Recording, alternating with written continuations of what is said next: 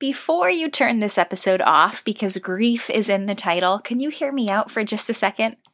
So, so many of us in hospitality, when we feel any kind of heaviness at our table, we shoo it away, we coat it with some positivity because we want people to leave happy. We want a sweet experience.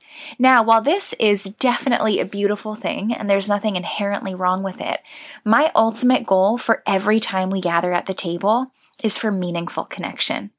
Now, the only way that meaningful connection can happen is when we are showing what is happening in our lives, when we're bringing the vulnerable and the raw, the real, when we're not hiding anything, when things aren't sugar coated or dismissed or left behind. Now, this didn't change for me until a few years ago, if I'm honest. If you talk to people that knew me from when I was a lot younger, I had a very hard time talking about what was actually happening in my life until I started meeting with a mentor.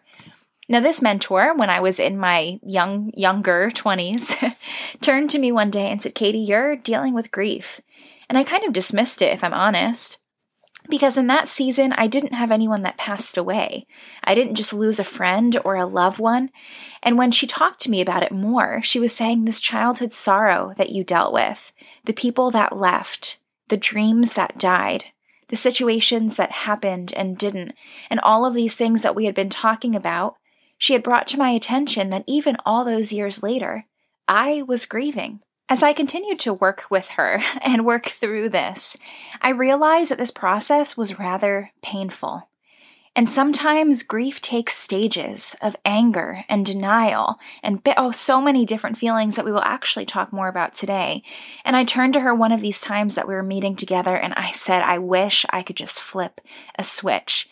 I wanted to kind of feel like myself again. I wanted the messiness to just be behind me because I really felt like those relationships in my life the table, and even myself, I valued clean edges. I wanted things nice and polished, and I really didn't want room for anything messy. That's when she turned to me and she said, Katie, this changed my life. She said, Katie, you have to lament to make room for what's next. Now, this word lament, I'm still learning about, I'm still studying, but essentially it means going through the very thing that is causing sorrow, sitting with it, getting to know it, processing it, and then moving on from it. Now, as we process it, it almost gets smaller and smaller, making room for more of what's next, making room for more rich connection, for more joy filled opportunities for more time around the table and happiness and all of these things that grief can tend to steal from us. So, as I chewed on this and as I really took this to be true in my own life, I realized that not only did I have to give myself permission to lament and to make room for grief, but that we as a culture have to do that too if we really want to be in relationship with people. If we really want to experience that meaningful connection and want um, to journey through life with people, we need to want this for them too.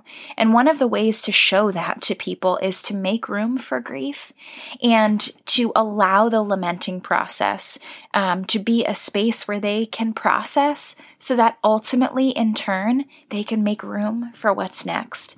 Now, as we're hearing this, um, this is something I'm still very much learning about, which is why I invited on our new friend Peace Amadi to help me walk through this. But as we are doing this and as we're hearing this, we're probably thinking, well, what does that look like? This isn't something that has been demonstrated to me, or this isn't something that comes natural. Well, that is what we're going to talk about more today we are going to walk through things to say and to not say, ways to be there for people that are going through grief, and ways to interact with community and to be in community when you are the one grieving. Now, grief is something that maybe you are thinking just like me. I hadn't experienced death, so I'm not going through grief. Maybe you are grieving the loss of the last two years or just the heaviness of the last two years. Or maybe something is going to come to mind today and this is going to spark a grief journey for you. Wherever you are coming from today, however you are, whatever position you are in listening, I just want you to know that we um, do not dismiss grief in this community and that there is room for you here. And I just know, guys, that as we tackle some of these conversations that cause us to be a little itchy in our skin, the ones that culture say don't really have a place at a formal table. Um, I just want you to know that there is room and we are rewriting, rewriting, say that 10 times fast. The way we approach the table and connection. And I think that by doing this brave work and by tackling it and by learning, um, like my friend Peace Amadi says in this episode, when we know better, we do better. And it is going to lead to an unbelievable change that we didn't even know we needed. Welcome to Making Room, a podcast by Gather Intentional Living and Everyday Hospitality. Listen, we understand that the way that our culture often portrays hospitality is unattainable, and sometimes even just the thought of opening your door is crippling. Join us in the pursuit to bringing beauty, meaning, and celebration back to the everyday gathering. Go ahead, take your seat. We saved one just for you. Well, welcome, Peace, to Making Room. We're so excited to have you. I feel like this has been a few weeks in the making, so I'm glad we're here. I'm also glad we're here. And yes, it has been a few weeks in the making, I think because of me. So thank you for no. your patience and flexibility. no, I always love that because there's a lot of lead up and a, a, lot more time for me to learn about you. So um, mm. it's all good, all exciting.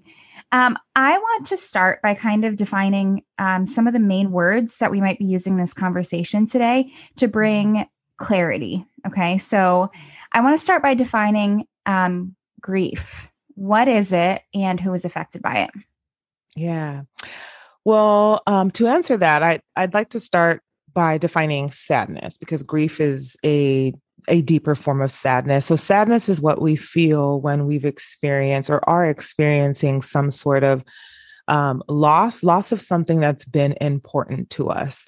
Um, it's it's emotionally uncomfortable, but but it is healthy. It kind of shows us what's important in our lives. Um, grief is a kind of a deeper well of that sadness. So whereas sadness is emotionally uncomfortable, grief is sort of an emotional suffering around a deeper loss. Um, and it affects everybody. We've mm-hmm. all lost things. Um, the most probably the thing that comes to mind when we say grief is, you know, those of us who've lost loved loved ones. Mm-hmm. Um, that's a very um, kind of yeah typical understanding of what it means to grieve. And and that's probably one of the hardest things a person can endure in our lifetime is when we lose someone we love to to death. Um, um, but grief can also occur on account of a loss of a, a, loss of of a, a dream or um, or a career or an opportunity or something else that is a really defining part of our identity or life experience. So anything that we lose, whether it's a person or or um, or a thing, um, can result in grief. Hmm. So I remember kind of like you know, we were living on our own. We were just newly married. We were working with a mentor at our, like one of our new jobs. And they, um, through a conversation where a lot of just like life stuff came up, they looked at me and said, I think you're dealing with grief. Mm. And I was like, no, no, no, because no one had died. yeah. And I remember that was the first time in my life where I kind of like shift the narrative that there could be grief showing up in our lives in more ways than just death. And I don't know, would you agree that culture gives us permission to grieve death, but not other things. Would you say that's true? Oh, that's a great question. I would I would say yeah. I would say I would say there's a lot more yeah, absolutely understanding and acceptance and like you said permission to grieve grieve death um, and perhaps because of lack of understanding mm-hmm. um, or just you know lack of awareness there's less of that permission like you can easily call off work if you lose somebody right mm-hmm. um, you'll you'll get the understanding of your boss um, it, less likely so if you're calling because you're grieving an opportunity or you know you're mm-hmm. grieving mm-hmm. you know a missed you know wh- whatever the case may be you, you say that you're probably going to you're, you're you're likely not to get that same oh okay yeah take all the time you need to grieve mm-hmm. that and i just think we haven't quite gotten there in our culture to understand that grief is grief um, and the symptoms are the same and the reactions are the same or you know within within reason obviously um, regardless of where it came from mm-hmm. so that uh, statement in my life from someone that i respected kind of started the process of me giving myself permission to accept that some of these things were grief and to deal with them as grief, even if people around me didn't get it. Um, but I want to talk about so maybe this is like an awakening for someone for the first time. Oh, that's what that thing is, you know, showing up in my life. Um, what can we tell them to expect, like as far as what grief may look like? Yeah. So it can look like a lot of things. That's the thing with our emotions, right? It's that they can be different things for different people.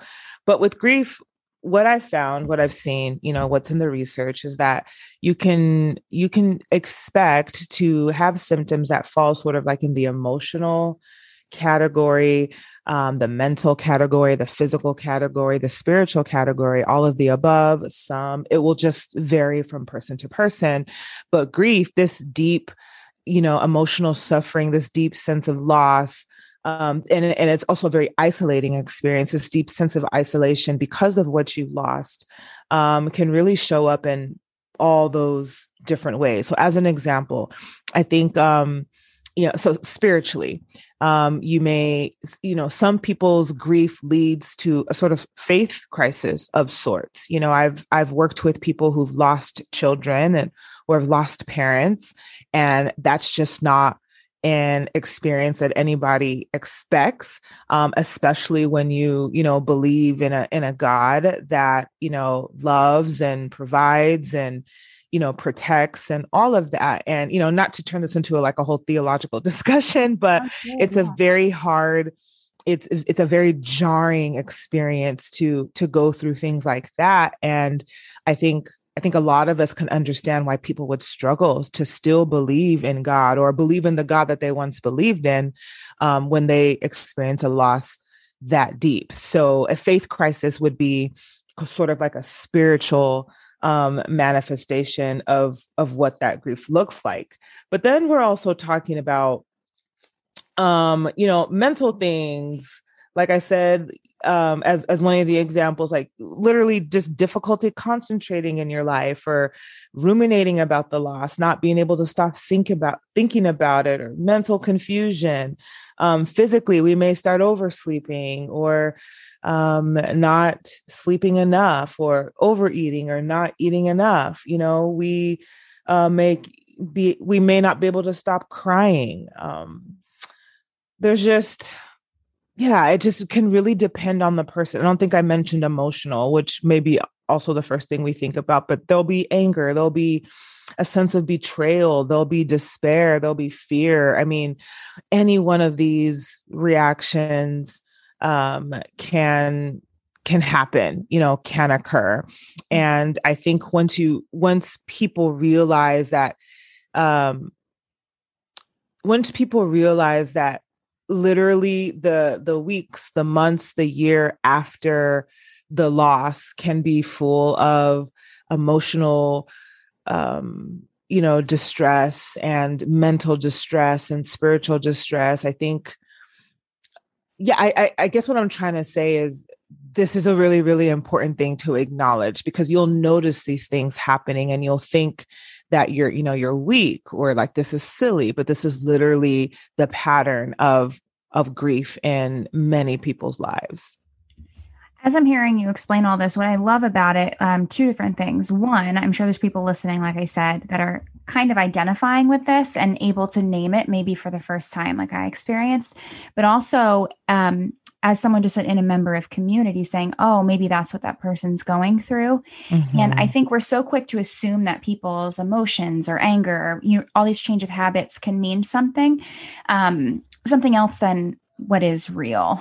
Um, mm. And so I love that this gives us some kind of maybe new lens to approach people with a little bit more understanding and grace. Yeah, absolutely. Understanding, grace, compassion. Yeah, all all of that. It, it, helps to know. That's why knowledge is so important. The, the more we know, it, it's a it's a Maya Angelou quote. Um, when you know better, you do better. Right. Mm-hmm.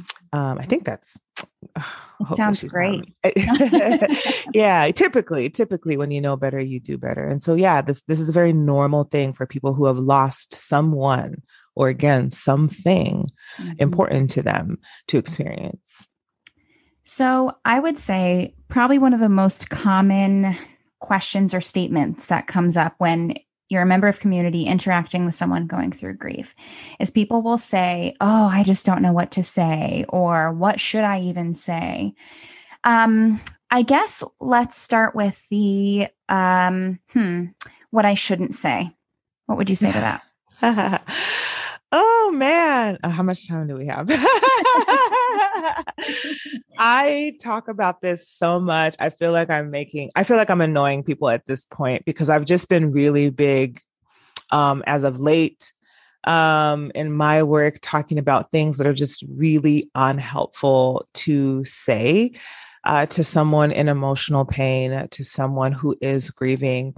And, you know, I, I don't, I, again, when you know better, you do better. So it's not to, you know judge anyone or demonize anyone it's really because i want to see us do better in community for each other because there's a lot of power there's a lot of power um, that you know there's a lot of power I believe God gives us to heal right in our communities and right in our relationships. And that's literally going to be like a whole other book. But for now, um, I'll say that um, I don't. Katie, I don't even, where do I want to even start with that? Let me say this. Let me say this. I will say that saying anything that your number one goal is to make someone feel better, um, like immediately, mm-hmm. or, you know, um, kind of simplify or minimize what they may be going through because you're uncomfortable and you don't know how to deal with it, I would say it's better to just not say anything if that is your end goal. Do people um, call that toxic positivity, like that kind of thing? Like, oh, that's fine. Mm-hmm. Yeah, that's one of the. That's definitely one of the phrases I would use toxic um, positivity. And, and then depending on whether you're using like spiritual language, I would also call that spiritual bypassing. So that's another concept I get into um, in my book where we use spiritual ideas. For example, saying just right off that, oh, you're going through this for a reason. Like, you know, God is doing this to you for a reason. And again, I don't want to turn this into a theological discussion, but, you know, I've, if somebody just lost their child, you know, if somebody just was raped, abused, you know, whatever the case may be, you know, just got a terminal illness and, you know, has four kids they're going to leave behind. And the first thing you say is, this is happening for a reason, like that's just not going to be helpful. It's mm-hmm. going to be uh, very, very painful and likely do the opposite of what you intend to do as far as someone's faith and belief system. Um, it's very traumatizing. And I'm loving that people are starting to say, yeah, these types of things have not been helpful for me to hear in my pain and actually made things worse. Um, d- does that make sense? Oh, so absolutely. Far? I think it's so, so good because I think there's a side of culture or a train of thought that kind of glorifies those phrases. Yeah. And that positivity. And I mean, it's a good thing, right? But sometimes people aren't capable of entering into that. Um, or, I mean, the reality that they need to they need to walk through this a little bit longer to heal, right? I mean, exactly, exactly. All yes, A, B, C, D, all the above. There's just so. I mean, pain and healing is just such a complicated complex or let me not let me not necessarily complicated let me say complex such a complex intricate um, individualized personalized process that there's no kind of blanket statement um, that's going to be you know the thing you know um, and especially like you said these things that have been glorified um, I I think we're learning as a culture and as a as a community, mm-hmm. even as a faith co- community, like globally and individually, like it just may not be. Um, it's just not it's just not helpful. Um, the implications are far more damaging than helpful. Mm-hmm. So yeah, but to go back to your question, there there may be a and and naturally kind of an urge to just want somebody to like snap out of it just feel better be better think on the bright side be you know stay positive. I get that but if you think about that that's usually because we're uncomfortable. We don't know what to do. We don't know what to say you know um we we want to say something that's going to take kind of this pressure off um where real kind of friendship, companionship, care, community is really about just being with a person in their pain. It's really just about holding space. It's actually a lot more simple than we make it out to be. Um, it's not about saying the right thing, it's about being there. It's about being present. And so the second half of your question, you know, the types of things we say, I think we I think we should say or I believe the most helpful things to say are literally the simplest, most natural things to say, like I don't know what to say right now. I mean, when something is when something has happened to somebody we love and it is overwhelming, it is jarring, it is painful.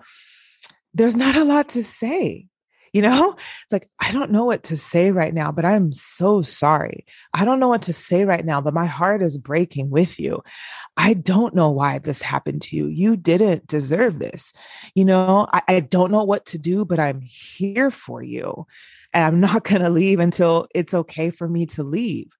You mm-hmm. know, it's, it's, it's really those simple, I don't know, I'm human, I don't get it, but I'm hurting and I'm sad along with you. That really are the most powerful things and most helpful things to say to someone in pain because it's about presence. It's about being there. It's about that person feeling like they're they're not going to have to go through this totally alone. Powerful stuff. Yep. Now, I think that's a good segue into the point that um, grief is rarely a short season and i think or healing through grief or walking through it. Um, and i think along with the um, you know like toxic positivity or spiritual bypassing we expect like however you want to say it a quick move of god or like a mm-hmm. quick turn to joy and all of these things. And in community we could expect that or project that onto people or quite frankly those are the things that i projected on myself um, as i was processing with it and expecting for me um, so let's talk about like the yeah. process of grief. I know we were saying it's not going to be the same person to person, but what are some of the things that we could expect timeline wise? Yeah. Um, well, I mean, typically you're gonna you're we're we uh I, I don't even know if I want to say that. I don't even know if I want to say that. I'll I'll say that generally, like you just said, um, it's all going to be it's all going to be different for each person. Mm-hmm. Truly so much that some people may not even do something we would all expect a lot of people to do, which is which is cry. So, you know, there are people who won't experience grief within days, weeks or months of something really hard happening. They they just haven't gotten there yet. It just has not been either the time, the space, or they it just hasn't it just hasn't hit them. Mm-hmm. And um, there's something interesting that actually goes on with the brain that I I find uh, very important to talk about, which is um, the the brain is actually you know actually sets us up. It's sort of how do I want to say this? It you know you know the idea of of of dosing mm-hmm. um you know when we're we're getting we're getting a medication we're going to get like different doses and we're going to have to adjust you know the dosage to make sure it's right and it does the job the brain sort of does that during grief as well it might give us just a little bit kind of you know, protect us from like the deepest reality of what just happened. Um, because if we give it too if, if, if the brain sort of gives us too much, in that moment at one time, we may not survive it. So there's a natural dosing process where it's like, okay, I'm going to I'm going to like sort of shut off a little part of you so that you're only experiencing this pain just a little bit for your own survival. And then maybe like a month later, I'm going to give you a little bit more of that reality um, so you can, you know, process it, but at a level you can really process it. And then maybe a year from now, I'm really going to let it hit you. And I, you know, I'm kind of describing it very, you know, kind of crudely in a way, but um, that's essentially even what the brain is doing for us, going to show that some people may may get that dose, that bigger dose at the beginning and grieve their heart out within the first days, week, month. And some people literally may not shed a tear until two years later.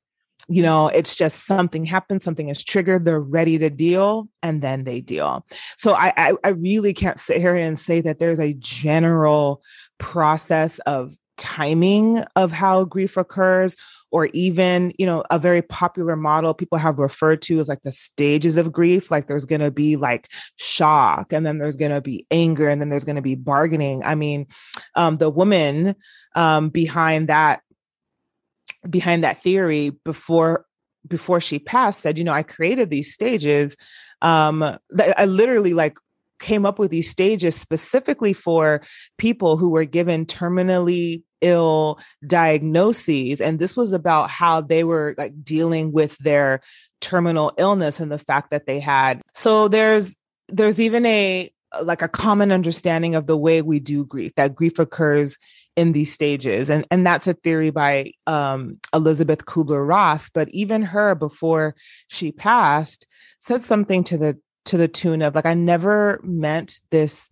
I never meant for these uh, for these stages to be taken as sort of like an overarching mm-hmm. expectation of how grief is going to occur like I literally came up with this with this framework um, based off of researching people who were just given um, terminal illnesses diagno- diagnoses and like this is how they were dealing with their final days of life. You know, it was literally specifically for that population, but the world has kind of ran away with it and um, sort of like over applied it to the way we do grief and and sort of trying to make grief a a predictable process but it's it's really not. It's not predictable as far as the timing. It's not predictable as far as what you're going to experience whether like in her model it's like there's shock and then there's anger and then there's bargaining and then there's acceptance. Like some people may never accept. Some people may never bargain. Some people may experience anger right away. Anger never. You know so it's really it really does vary um grief really does vary what it looks like, how it happens, when it happens. And so my rules for grief, like when I'm teaching people how to be with others in grief or t- even teaching people how to deal with grief themselves, I say, you know, don't judge your grief. Like my rules are don't judge your grief. You may be surprised what you grieve over. You may be surprised that you're not grieving the way you would um, about something. Don't judge that. Like just be. Don't rush your grief. Don't force your grief. Just be. Just let your body, your mind, your soul do what it needs to do. And, you know, you'll find your way through at some point with community, with friendship, with companionship, with love, with your faith. Um, but you can't judge it, you can't rush it, you can't force it, and you can't expect for it to look like anybody else's. Yeah. That's so good. That's such good permission, such good invitation. Um, now, I was going to ask this question, but I would imagine it's going to be it's going to vary just as much. But um, let's go there anyway. So, yeah, as as a host, what is the best way that we could support people in our life going through grief? Now, I said, or now I know you said one of the best ways was to just be there. So mm-hmm. the present of presence kind of thing. Um, now, what else? I mean, let's think practical a little bit. So sometimes that can be giving a meal um, without expectation of being entertained, but just dropping off food. Um, what else would you say? Yeah. Um, I think it's it's kind of all of the above of the sort of things that that we've been talking about. Like again, I've been really big on what not to say and what to say, but just to sort of like summarize that in general, what being there may look like maybe you know just sharing sharing your if we're, if we're talking about grief we're actually emotional pain in general sharing your anger you know sharing the fact that um you don't believe like you don't think this is fair per se you're so sad that this has happened to this person like they, they didn't deserve this. And if you think about some of the things that we grieve about i mean those some of those phrases are really fitting. You know, if we're thinking about somebody who lost, you know, lost a loved one or got a life altering injury or whatever, like there's there's anger there that that person is likely feeling, um, and it it can be really important and helpful to just mirror, right? Just mirror those feelings just join in with those feelings um obviously sharing compassion that i'm so sorry um, you know, my heart is hurting. I I am so sad about this along with you. Um, but this permission, you've brought this word up a couple times, would be another important thing. So permission is oh, encouraging permission is encouraging the person to talk about it if they want to talk about it, cry about it if they want to cry about it, be angry about it, you know, if they want to be angry about it, feel whatever they want to feel um, whenever they want to feel it, sort of encouraging permission to be and to feel and to do, provided it's not something that's obviously harmful to themselves or others, whatever it is they need to do. And then practical support goes a long way. It can be overwhelming to be asked a bunch of times, like, what do you need? What do you want? Um, you know, you know just tell me just tell me what you need and i'll be there for you you know that comes from a good place but someone may not even be in a place to even know what they need or state um, state what they need. So i would say think about what you would need sort of put yourself in their shoes. This is someone who just lost their mom or lost their child or you know lost their job. They're probably not thinking about how to you know they're probably not think about dinner you know they're probably not thinking about uh, chores. They're probably not thinking about laundry. They're, they're probably not thinking about a lot of things that, um, you know, left unattended to for a while could could make the whole situation even worse. So whatever it is you need on a daily basis, how can you just show up with those things and let it be on the person um, to take advantage of it or not? Like you know, that food may stay on the on the front door you know for a week but but they did see that you did you know bring it over. And so if they need it they want it they've got it and they know that you're there thinking of them. So that practical support goes a really long way. If the person is able to state what they want do do what they want. If they're able to state what they need do what they need. If they're not put yourself in their shoes and just do what you feel like you would need or want. Mm. um, and that again that intention um, is felt and you, you you when you're thinking like that you have a better chance of getting it right than wrong. Mm, that's so good. Yeah, I think as a culture we fall in the trap of, "Oh, let me know when you need help," you know, and and like you said it's kind of twofold. There's there's a hesitancy as a person to ask for help and then some or generally and then sometimes people don't even know what they need. And so um, right. I love that. I think that's so real. That's yeah. so helpful as well. Um, I want to end by talking to the person uh, maybe going through grief that feels like, or in the future, you know, if one of us is experiencing grief, um, and the having the feeling along with that that the connection to community has been broken, or there's some kind of strain with community because of grief. Um, what would your encouragement be to them? hmm, that's a good question, and that's hard because, excuse me, because that's hard because grief is a very isolating experience in general. I mean, when you're going through a deep loss, I mean, chances are there's nobody else in your life, maybe outside of like your closest family, if it's like a family death, that's experiencing what you're experiencing. And, you know, that's a really, um, that's just a hard reality of, of, of um, loss and emotional pain and um, even like just mental health um, struggles in general is that literally as much as people want to be there for you they are not feeling what you're feeling and that is hard. So i just want to acknowledge that it's natural for this to feel isolating. Um, but companionship and community in this time is so vitally important to being able to survive.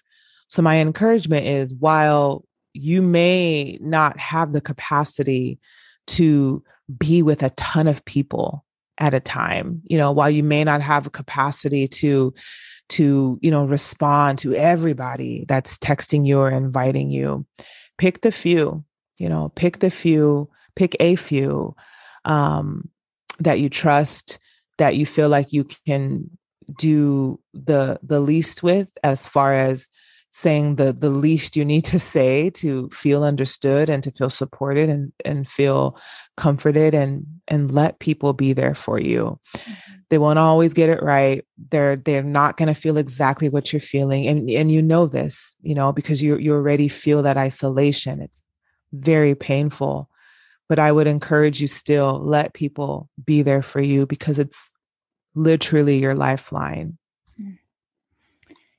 Oh man. Well, like we kind of were talking about before we, you know, hit record, we could have this be a uh, a multi-day conversation, right? Mm-hmm. Like a mm-hmm. deep dive. There's so much to unpack and discover here, but I think this was a really good um just like framework for us to follow as a host at our tables mm. um, because mm. it is such a part of all of our lives. Um, yeah and so there's there's hope here. There's encouragement here. And like you said we're not trying to demonize anyone or um, there's a lot to learn. And now um, what was that what was that quote? When we know better we do better. Yes Hopefully. that's exactly it. Oh good good. Well i want to segue and ask you three questions that we ask every guest and i'm sure. very anxious to hear your um, your responses. So um, i'd love to know something that you found beautiful lately whether it's in your work your personal life any of it.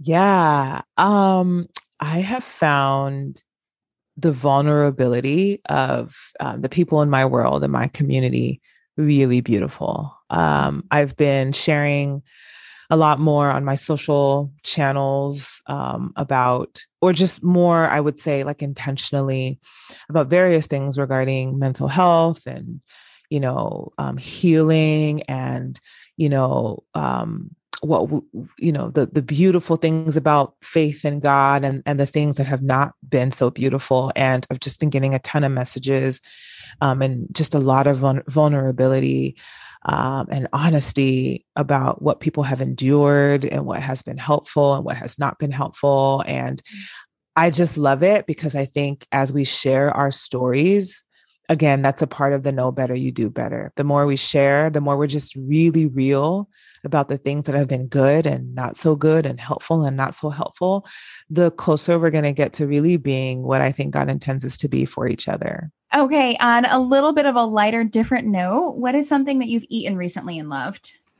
Ooh, curry mm-hmm. yellow curry and i i'm no i'm not new to curry at all thai food is literally like top three favorite foods yeah. but i have found um, a curry packet so I can make at home. And I have just been loving life this week. I meal prepped with it, put some, you know, nice fresh chicken in the sauce. And I am, you know, with my jasmine rice and little vegetables, and I'm a happy girl.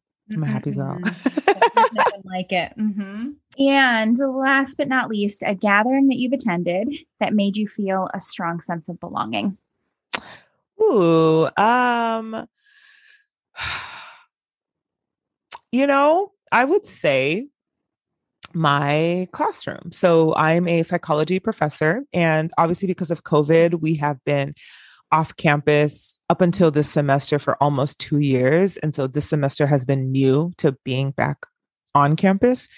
And um, I think because we've been isolated and disconnected from each other for so long, being in my classroom now with my kids, I call them kids, even though they're full fledged adults, but they're my kids, um, has just, it's, it's, it's been really special. I think everyone just is, there's that sense of we really need to not take things for granted, each other for granted, time together for granted, gathering for granted. And I think that just like acute awareness of like nothing is guaranteed and and you know including like this just simple things like being together has made everyone just i don't know like just people's spirits are glowing and there's just so much inclusion and love and appreciation for each other. And so even though they're my students and they look up to me and I'm their teacher, I'm feeling just a great sense of belonging in in their in their love and their warmth and their reception of me. It's it's been beautiful.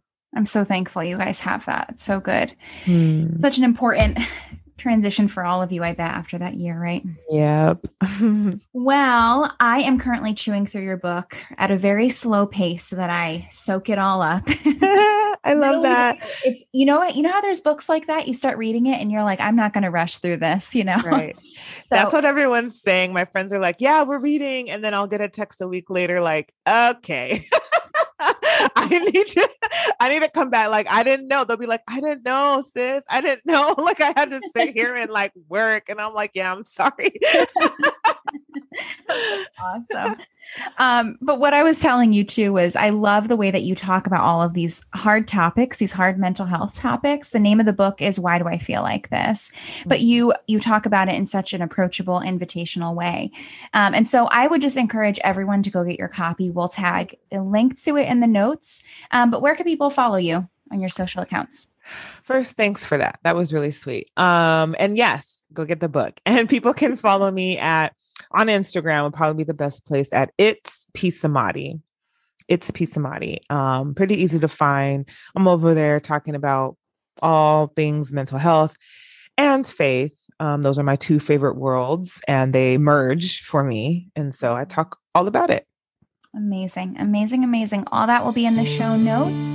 But thank you so much, Peace. This was um, so, so rich. So glad we got to do this. Me too. Thank you so much for having me.